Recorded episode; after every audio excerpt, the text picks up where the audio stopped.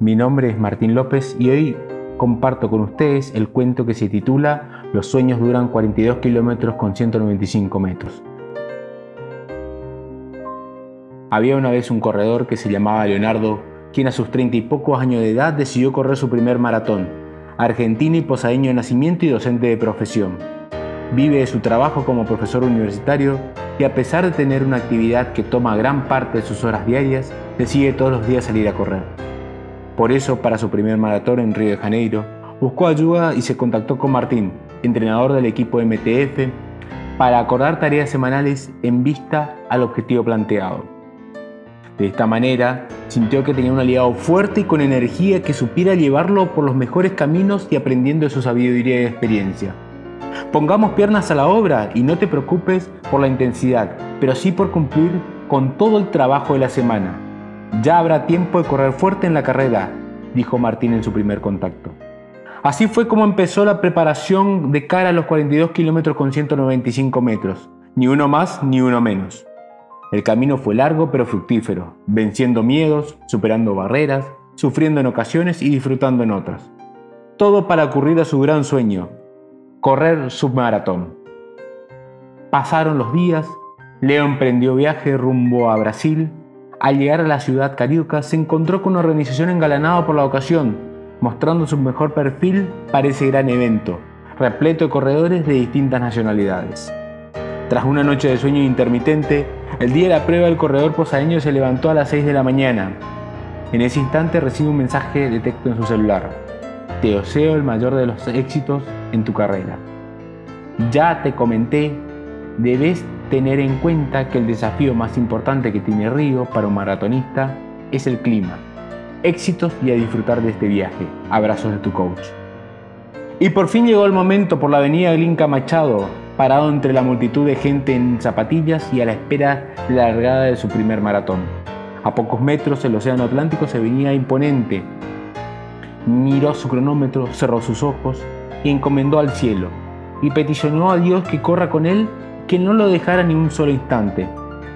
En un momento parecía que estaba solo, pero entre el bullicio de la muchedumbre escuchó un disparo a lo lejos y allí inició su carrera hacia la meta, hacia su meta soñada, los 42 kilómetros con 195 metros.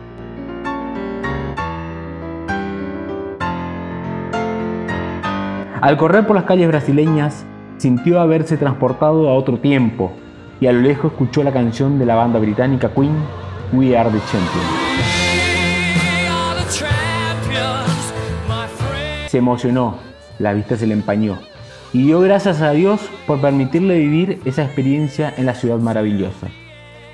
En un momento rememoró las horas dedicadas al entrenamiento bajo lluvia, sol, frío, viento y humedad.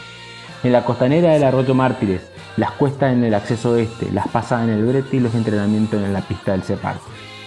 Ya en el kilómetro 42 en el barrio Flamengo solo faltaba 195 metros hasta la línea de llegada, son esos metros que se corren con emoción y lágrimas en los ojos. Sintió que el mundo solo existía la meta y él.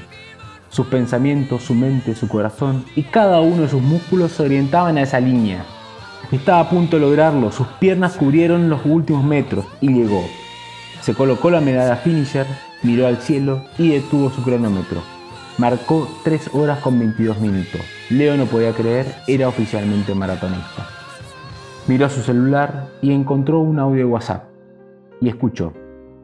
¿Cómo se describe la magia de una puesta del sol a quien nunca conoció los colores? ¿Cómo se explica con palabras lo que se siente al cruzar la meta de un maratón? Es una mezcla del mayor cansancio que uno puede haber sentido algunas veces en su vida, con el orgullo más alto.